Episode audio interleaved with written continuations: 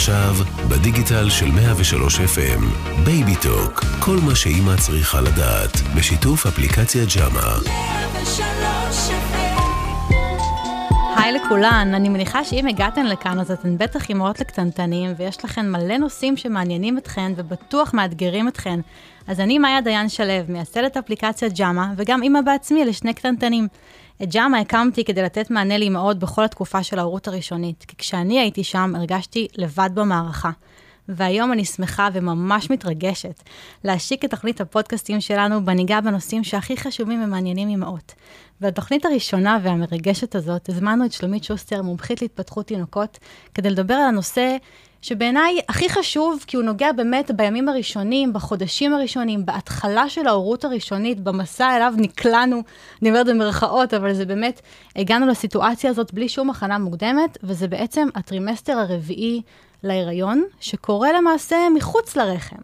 אז היי שלומית, איזה כיף שאת כאן. תודה רבה, ואני ממש שמחה להיות הראשונה שפותחת את סדרת הפודקאסטים הזו, שהיא כל כך חשובה. אה, ואת אמרת מסע, ואני אתחבר למילה הזו מסע, כי זה באמת מסע, מסע לתינוק, מסע להורים, ובעצם המסע הזה מתחיל שלושה חודשים מוקדם יותר. זה הרעיון של הטרימסטר הרביעי, כי בעולם אידיאלי, ה baby הזה היה בוחר להיוולד בגיל שלושה חודשים. זהו, אז בואו נעשה רק סדר, כי לא הרבה אנשים מכירים את המונח נכון. הטרימסטר הרביעי. בואו נדבר רגע על מה, מהו בעצם הטרימסטר הרביעי הזה, שנהיה נורא אופנתי לומר אותו. אז אני, קודם כל אני שמחה שזה נהיה מאוד מאוד אופנתי. גם אני. כי המודעות היא מאוד מאוד חשובה. כשתינוק נולד, אה, הרבה פעמים... ההורים חסרי אונים מול הבכי, מתוסכלים, לא מבינים מה הוא רוצה, מה הוא צריך. נכון. אז ננסה לעשות קצת סדר ולהבין את הצרכים האמיתיים שלו. כי זה המשמעות של הטרימסטר הרביעי, הטרימסטר החסר, הוא נולד שלושה חודשים לפני הזמן. בעולם אידיאלי הוא היה ממשיך את האקסטרה שלושה חודשים האלה בתוך הרחם, אבל אז לא היה לו שום סיכוי הגיוני. שום סיכוי בעולם לצאת החוצה. לא, גם לא היינו רוצות את זה. לא. כי המוח שלו גדל גדילה מואצת בשלושת החודשים האלה. וזה היתרון שלנו כבני אדם על פני אה, בעלי חיים למשל. אם ניקח uh, שיח שהרגע נולד, אימא שלו סוסה, מלקקת אותו, כמה ליקוקים, הוא נעמד על הרגליים, ותוך כמה דקות הוא יעמוד ויתחיל ללכת. לתינוק שלנו, אה, זה ייקח לו משהו כמו שנה וואו. להשיג את ההישג המטורף הזה. כי אנחנו צריכים, השיח צריך את הגוף שלו, את החוזק שלו ואת הדהירה שלו בשביל הישרדות, ואנחנו כבני אדם צריכים את המוח. לגמרי. והמוח הזה צריך להמשיך ולגדול. וככה בעצם גדל הראש בצורה מטורפת אה, מחוץ לרחם. אז מה בעצם קורה לנו בשלושת החודשים הראשונים לחייו של תינוק? הוא בעצם, את אומרת, עוד לא בשל בכלל להיות נכון. בחוץ, אבל הוא כבר בחוץ. אז אנחנו צריכים לאפשר לו איזושהי מסגרת שתחזיר אותו ותקנה לו תחושה של רחם מחוץ לרחם. בדיוק, רחם מחוץ לרחם. אה, אה, יובל נוח הררי קרא לזה, הוא נולד לא אפוי, וזה בדיוק המשמעות, הוא נולד לא אפוי. והוא צריך את ההמשך של התנור הזה, של האינקובטור הזה, מחוץ לרחם. והתפקיד שלנו זה לתת לו תנאים כמה שיותר רחמיים. הוא במעין תקופת הסתגלות. ואנחנו יכולים לעזור לו עם ההסתגלות הזו, אנחנו יכולים לתת לו תנאים מאוד מאוד דומים למה שהוא מכיר, תנאים uh, שהם בעיקר סנסוריים סביב החושים שלו, המגע, השמיעה, כל מה שאפשר לשלוט בו מבחינה סנסורית, להזכיר לו את, ה, את uh, התנאים שהוא מכיר מהרחם. מה שאת אומרת כאן בעצם, זה בשורה שצריכה להגיע לכל הריונית ואימא טריה. כי אנחנו, נכון. ברגע שנבין, מה שאני מבינה מדברייך עכשיו, שהתינוק הזה בעצם, הוא לא מפונק. לא. הוא לא בוכה סתם. לא בוכה סתם. הוא נזרק לעולם, הוא אמור להיות ברחם עוד שלושה חודשים, mm-hmm. אבל הוא לא.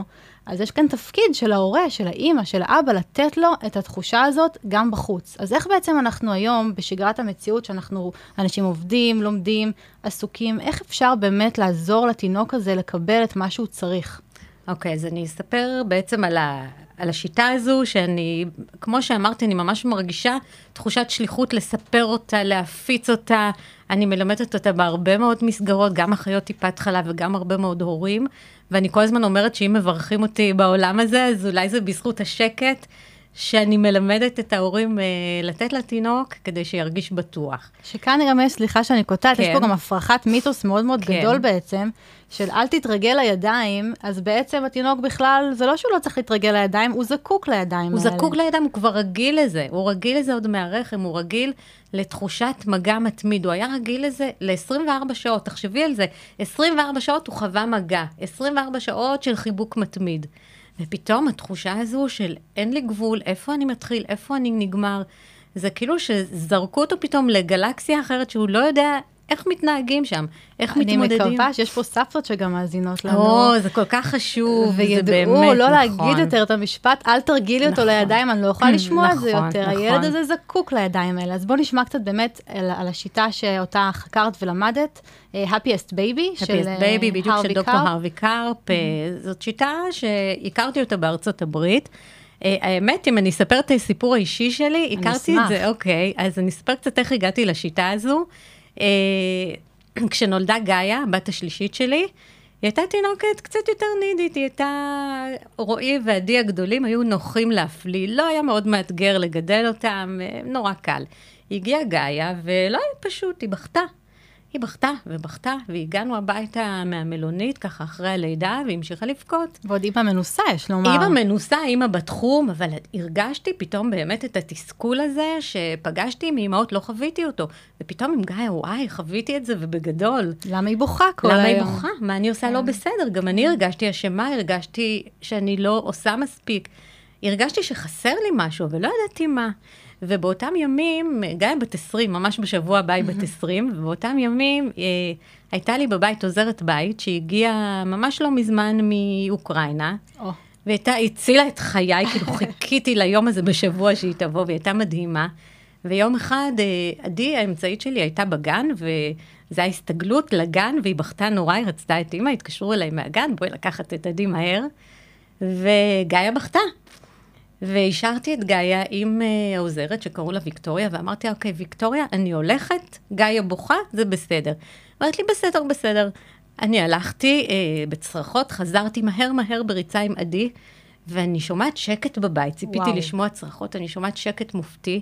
אני פותחת את הדלת ואני רואה את גאיה עטופה כולה. וואי. אה, הייתי בשוק, כי בחיים שלי לא ראיתי כזה דבר קודם, ושקטה להפליא, ואפילו עם מוצץ בפה, ואני לא הצלחתי בזה קודם. ואמרתי, ונורא נבהלתי, ואמרתי לה, לא, לא, לא, מה עשית? פה לא קושרים תינוקות. זה גם נראה נורא, זאת אומרת... זה נראה לי פרימיטיבי. כן. פשוט פרימיטיבי. אמרתי לה, "אה, ויקטוריה, פה בישראל לא קושרים כי זה מנהג תינוקות. סובייטי, נכון? גם, זה מה שמדהים, שזה סובייטי וזה תימני וזה אפריקאי וזה זה פשוט בכל התרבויות, אבל אנחנו קצת שכחנו את זה. ואז ויקטוריה אמרה לי, זה בסדר, זה בסדר, במעט מילים שהיא ידעה, אה, ככה אני עושה, ככה אימא שלי עשתה, אני אלמד אותך. ואמרתי לה, לא, פה לא. ואז אה, פתחתי, והיא היא צרחה. איזה קטע. והחלטתי שכנראה ויקטוריה יודעת על מה היא מדברת, והיא לימדה אותי איך עושים את זה, ועשיתי את זה, וככה היה שקט בבית. אז הכל תודות לוויקטוריה. אז הכל תודות. לוויקטוריה, וכשהגיעו אורחים פתחתי את זה, כי מאוד התביישתי בזה. היא צרחה, כשהלכו האורחים השקט חזר, כי עטפתי אותה שוב, ואיכשהו זה קרה שלושה חודשים כאלה, השתמשתי בזה וזהו, ואחר כך היא כבר לא הייתה צריכה את זה. ואז בעצם הגעת... אה, ואז כמה שנים אחרי זה אה, נסעתי לבקר את אחותי בארצות הברית בחופשת לידה, נסעתי לעזור לה קצת, ושם היא הלכה לקורס שנקרא Happiest Baby, והיא שאלה אותי אם אני רוצה לבוא, כמובן שזה מעניין אותי, זה התחום שלי, הצטרפתי אליה, ושם היא למדה איך חוטפים תינוקות. אז אמרתי לה, ברור, גם אני עשיתי את זה, אני יודעת. פתאום זה כבר לא פתאום- בושה. בדיוק, וכשהבנתי את הרציונל מאחורי זה, החלטתי שאני רוצה ללמוד את השיטה הזו, למדתי אותה, הוסמכתי לשיטה הזו, ומאז אני פשוט מלמדת אותה הלאה. יש לומר שזו גם שיטה שהמון סלבס בחו"ל אה, אימצו, נכון, משפחת קרדשיאן קרדש, וביונסה ומילה. קוניס, ושמעתי כל נכון. מיני שמות. אני אה, אפילו שמעתי שטראמפ, אם וואו. אני לא... כן, כן, זה באמת שיט בארצות... ומדונה, בוא נזכיר גם את מדונה. לגמרי. שיטה מוכרת בארצות הברית באמת כבר משהו כמו 20 ומשהו שנים, רופא ילדים אה, מאוד מאוד ידוע אז ומקושר. בוא נדבר על הרווי קארפ אז, אה, בעצם. אז כן, אז הוא רופא ילדים. אוקיי. רופא ילדים, והוא חקר את כל הנושא הזה של בכי של תינוקות. הוא עבד uh, במרכז לילד, לתינוקות בסיכון שנפגעו מהתעללות של ההורים. אוי. הוא החליט שהוא רוצה להקדיש את החיים שלו, uh, להבין למה הורים מתוסכלים, למה תינוקות כל כך בוכים, ולמה הורים מרגישים חוסר אונים עד כדי מצב כזה שזה לעיתים uh, של איבוד עשתונות. עלול להיגרם אה, טלטול או איזשהו נזק לתינוקות, ואז אה, הוא פיתח את השיטה הזאת תוך כדי חקירה של אה, כל מיני אה, תרבויות שונות, איך אה, מטפלים שם בתינוקות, והוא הגיע, הוא פיתח את התיאוריה שלו, שיש לו שני עקרונות מאוד חשובים. העיקרון הראשון, כמו שפתחנו וסיפרת, זה הטרימסטר החסר, הטרימסטר הרביעי. להבין את זה שהתינוק נולד לפני הזמן והוא צריך את התנאים אה, הרחמיים גם מחוץ לרחם. שעצם ההבנה הזאת, כמו שאמרנו, זה... זה כבר כן. אה, מבינים, כן, זה כבר חצי הדרך, אבל הדבר הכי ממש. חשוב זה שיש מה לעשות. או, וזאת מיומנות נלמדת, זה, זה העיקרון השני בתיאוריה שלו, וזה נקרא רפלקס ההרגעה, שכל תינוק נולד עם הרפלקס הזה, כמו כל קשת הרפלקסים שלו, הוא נולד עם רפלקס שנקרא רפלקס ההרגעה. זאת אומרת שהוא יודע להרגיע. הוא יודע, אבל אוקיי. זאת מיומנות נלמדת של ההורים לדעת להפעיל אותה. מדהים. אז אנחנו כאן כדי לעזור לו בעצם להפעיל את רפלקס ההרגעה. נכון, נכון, אמרת את זה בצורה מדויקת, זה, וכל הורה יכול ללמוד את זה.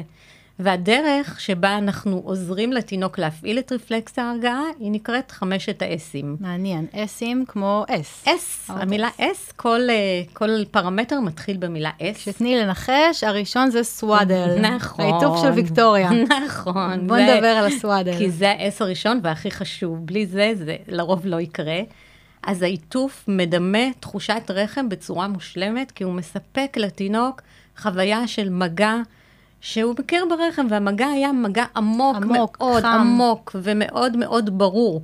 הוא ידע בדיוק איפה הוא מתחיל ואיפה הוא נגמר, הוא הרגיש את גבולות הגוף שלו. זאת אומרת, גם לא צריך לפחד לגעת בתינוק בעדינות, הוא אוהב את המגע העוטף והחזק הזה, כמובן במידה, אבל נכון. לגעת מגע עמוק. נכון, אני, בכל סדנה שאני מנחה, אני תמיד אומרת שהדבר הראשון שנלמד כאן, זה שהתינוקות שלנו הרבה פחות שבריריים ועדינים ממה שנדמה לנו.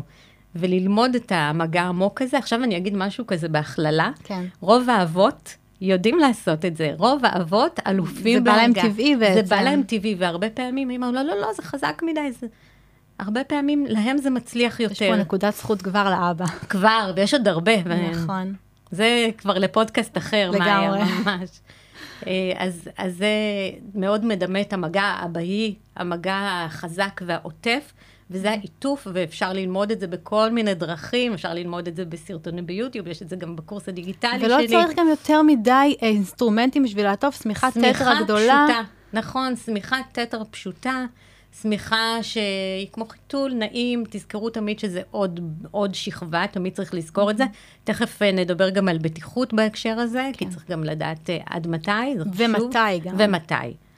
אז אולי באמת נתחיל במתי. מתי זה. כש, כשהתינוק צריך, כשהוא מבקש, בשעות הקשות, שזה בדרך כלל שעות אחר הצהריים והערב, שהתינוק כבר שבע ומופצץ מכל הגירויים של היום. ברחם הייתה כמות מאוד מוגבלת של גירויים. והעולם זה הפצצת גירויים. וגם אותם גירויים, זאת אומרת, הרחם לא השתנה, בעולם פתאום יש דברים נכון אחרים מאוד. שהוא לא הכיר. נכון. הכל חדש, הכל נכון. מסעיר, הכל מרגש.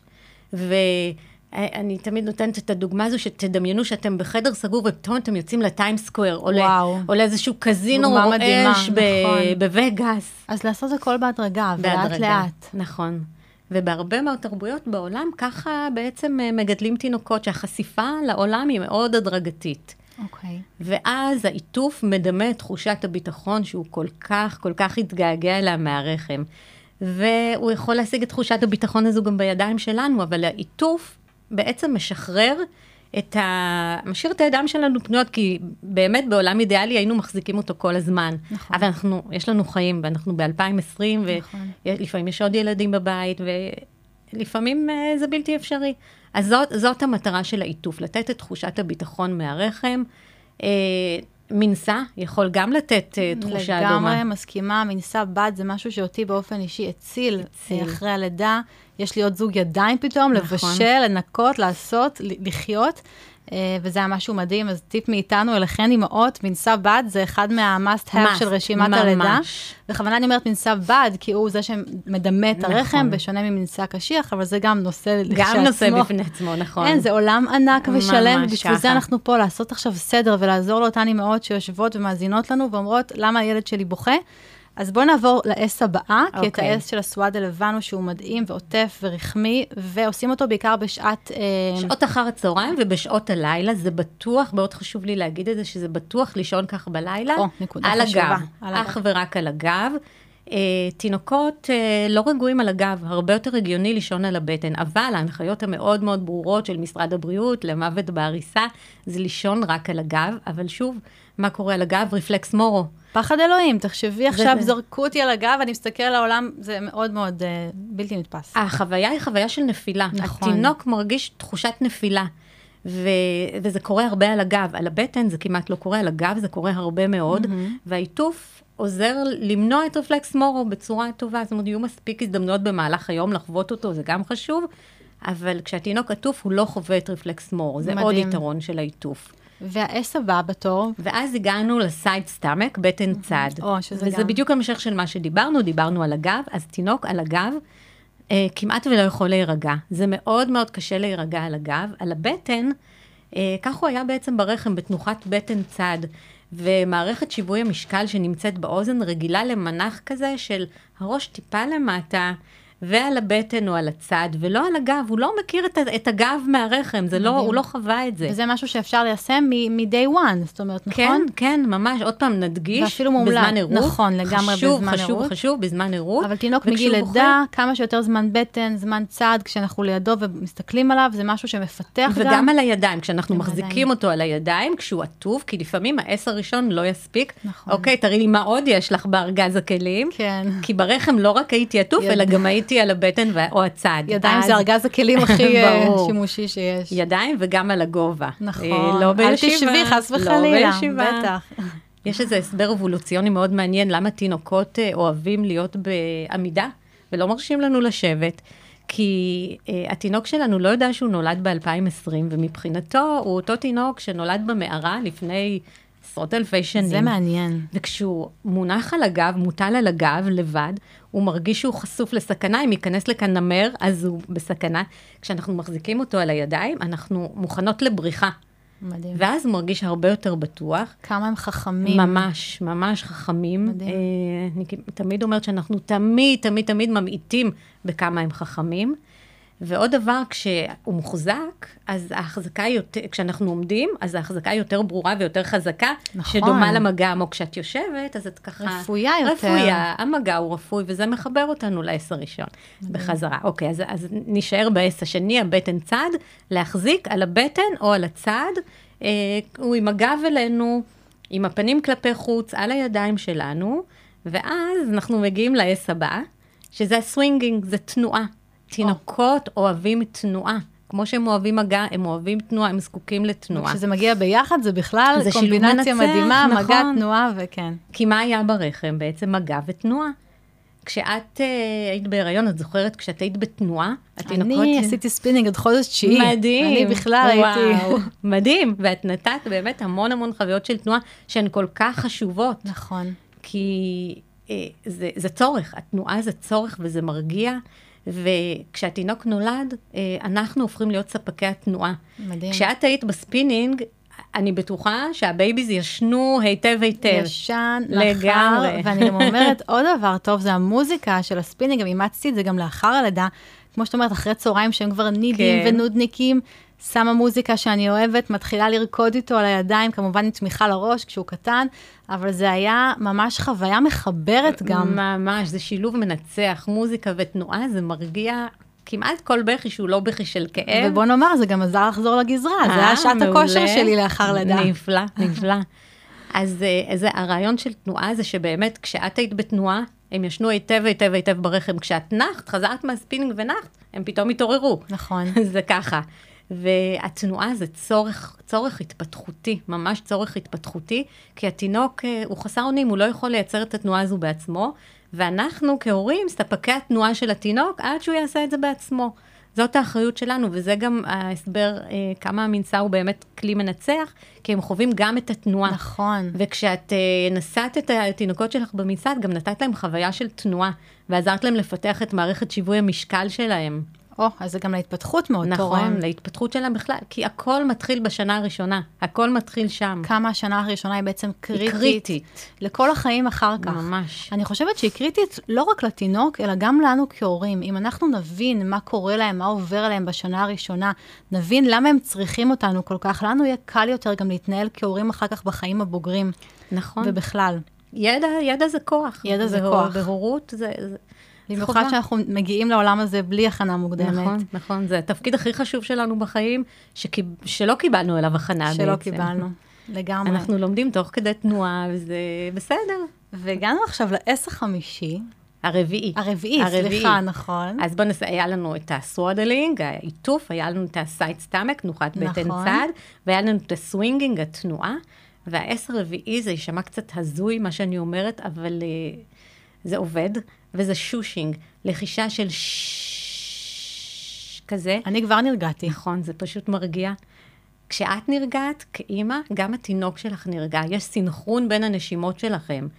וזה, הרבה פעמים אומרים, אימא רגועה, תינוק רגוע, זה לא תמיד עובד ככה. כן. אבל כשאימא נרגעת, היא בהחלט יכולה להשפיע אה, על הרוגע של התינוק, וכשאימא בסטרס, הוא, הוא הראשון שחווה את זה, לגמרי. לגמרי, לגמרי. אז את אומרת ללחוש לתינוק אז ש- ללחוש, אבל הקטע זה ללחוש ממש לתוך האוזן, והעוצמה של השושינג היא עוצמה מאוד מאוד גבוהה. אז בואו נפריך עוד איזה מיתוס, ברחם לא שקט. התינוקות שלנו לא אוהבים שקט. זה מיתוס שחשוב מאוד לדבר עליו. מאוד מאוד חשוב, ו- ולא יודעים את זה מספיק, שהתינוקות לא מכירים את השקט. כי ברחם לא שקט בכלל.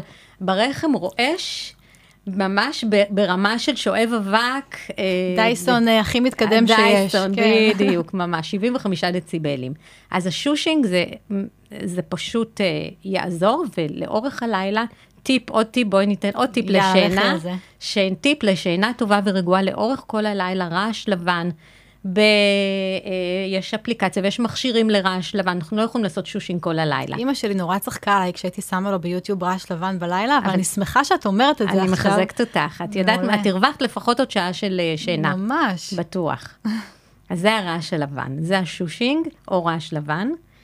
והגענו ל S האחרון, החמישי, זה sucking, מציצה.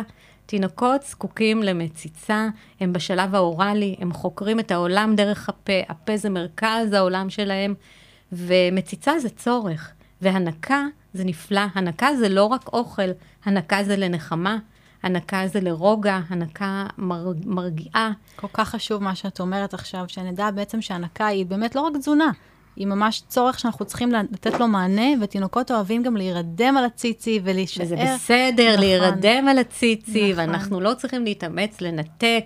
יהיה זמן בהמשך, אבל כרגע, רוב התינוקות מתמסטלים על הציצי, זה ממש לגמרי. תחושה של התמסטלות כזו. והמוצץ הוא בעצם מענה שני, זאת אומרת, מי ומוצץ, שלא מניקה, כן, או מי ש- שלא מניקה, ולפעמים גם, כמובן מי שהתינוק שמניקה. לא צריך להיות 24 שעות על הציצי. נכון. ומוצץ יכול לעשות את העבודה בצורה נפלאה, ואם אנחנו מדברות על בטיחות, אז מוצץ אה, גם מפחית ב-50% את הסיכון למוות בעריסה. זה נתון חשוב. זה חשוב מאוד, מוצץ לאורך שנת הלילה.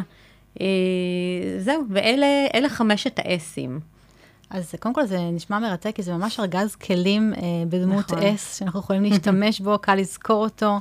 אה, אפשר להשתמש בכל S לבד, ואפשר להשתמש בכל ה S ים ביחד אה, גם. נכון, אז זה חשוב. כל, לפעמים מספיק ה S הראשון, מספיק ה swaddling.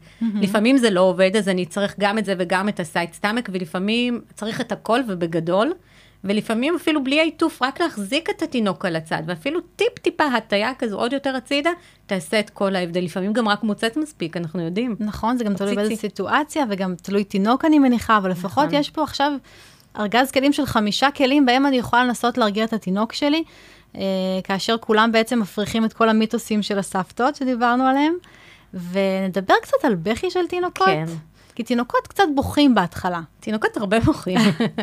הם בוכים, וטוב שהם בוכים. טוב שהם בוכים, כי בכי זו צורת התקשורת ה- שהכי מזעיקה אותנו לעזרה. בכי זה הישרדותי, תארי לך תינוק שלא בוכה, אין לו שום סיכוי הישרדות. כי אין, אין מענה לצורך שלו. איך הוא יתרה לאימא שהנמר מתקרב נכון. בעצם. נכון? כי, כי זה לא יקרה. נכון. אה, למשל, זה עוד הבדל בינינו לבין אה, בעלי חיים, בעלי חיים צריכים להיות מאוד שקטים ולא לבכות כדי לש... לה- להישרדות שלהם. אה, ככה לא ידעו שמטורפים, טורפים לא ידעו שהם נמצאים שם, אבל אנחנו, יש לנו כלים אחרים להימלט מהתוקפים, אז אנחנו כבני אדם צריכים את הבכי הזה. וחשוב לנו גם מאוד לתת מענה לבכי הזה, נכון? זה משהו ש... זה קריטי, כן. זה חשוב, זה, זה קריטי. זה אני אשמח שנרחיב קצת, למה באמת חשוב לתת מענה לבכי, ופה אגב מיתוסים. אה, יש אה, מיתוסים שזה מפתח את הריאות בכי. לא, לא, לא, ריאות זה לא שריר. בדיוק. לא. אז אני אשמח שזה ככה, במילה, למה באמת אנחנו, חשוב שניתן מענה לבכי הזה. אה, התינוק שלנו חסר אונים, זאת צורת התקשורת היחידה, אחר כך גם יגיע חיוך, איזה כיף, אבל עד שיגיע חיוך, הוא יודע רק לבכות. והוא קורא לנו, זה נותן מענה על איזשהו צורך. אה, בהזדמנות נדבר אולי גם על שפת התינוקות, ומה הוא אומר דרך הבכי, שפת התינוקות דנסטן, זה עוד אה, תורה בפני עצמה. עולם, עולם, יש עולם. פה עולם ענק. ממש. Uh, אבל uh, הבכי, זה, זה הישרדות, ובשנה הראשונה, אפילו בשנתיים הראשונות לחיים שלו, הוא מפתח את מה שנקרא אמון בסיסי בעולם. אם אני בוכה ויש לי מענה, ותמיד תמיד אימא או אבא או מישהו ניגש אליי, אז אני מאמין בהורים שלי, אני מאמין בעצמי, ואז אני מאמין בעולם כולו. מרגש וזה, אותי לשמוע אותך אומרת את זה. זה אמון בסיסי, וזה הכי חשוב, זה השלב הכי חשוב בהתפתחות של האישיות שלנו כבני אדם. אדם עם אמון בסיסי, יש לו תשתית טובה לכל שאר שלבי ההתפתחות שלו בחיים כאדם בוגר. אז תהיו שם בשביל התינוק הבוכה נכון. שלכם, תרימו אותו, תחבקו אותו, תלחשו לו, שימו לו מוצץ בפה, תבחרו אחד מהאסים או כל מה שעובד לכם, העיקר שהוא ידע שאימא ואבא פה בשבילו. נכון, וזה עובר כל כך מהר, כל כך מהר. אז לא סתם באמת היה לי חשוב שנפתח את התוכנית הראשונה עם הבשורה הכל כך חשובה הזאת, שתגיע אה, בעזרת השם לכל אימא ואבא והורים אה, אה, חדשים. אה, אפילו עוד משלב ההיריון, לדעתי, חשוב לדעת המידע נכון, הזה. ממש, נכון, נכון, נכון. שלומית, תודה רבה שהתארחת אצלנו. תודה רבה, מאיה. היה כיף גדול, תודה. כיף גדול לי, ואני רוצה להזמין אתכן, מאזינות שלנו, להיכנס לג'אמה, חפשו את ג'אמה בגוגל, ותמצאו שם גם, בין היתר, את הקורס המדהים של שלומית, שהוא מתרכז בעצם בכל ההתפתחות של התינוק מגיל 0 ועד גיל שנה, קורס דיגיטלי שאפשר לראות אותו ולצפות בו בבית כשנוח לך, מתי שתרצי, ביחד עם המון המון תכנים, שיספקו את אותו ארגז כלים שבאמת אנחנו כל כך צריכות בתקופה הזאת. תודה רבה לכן ונתראה בפודקאסט הבא.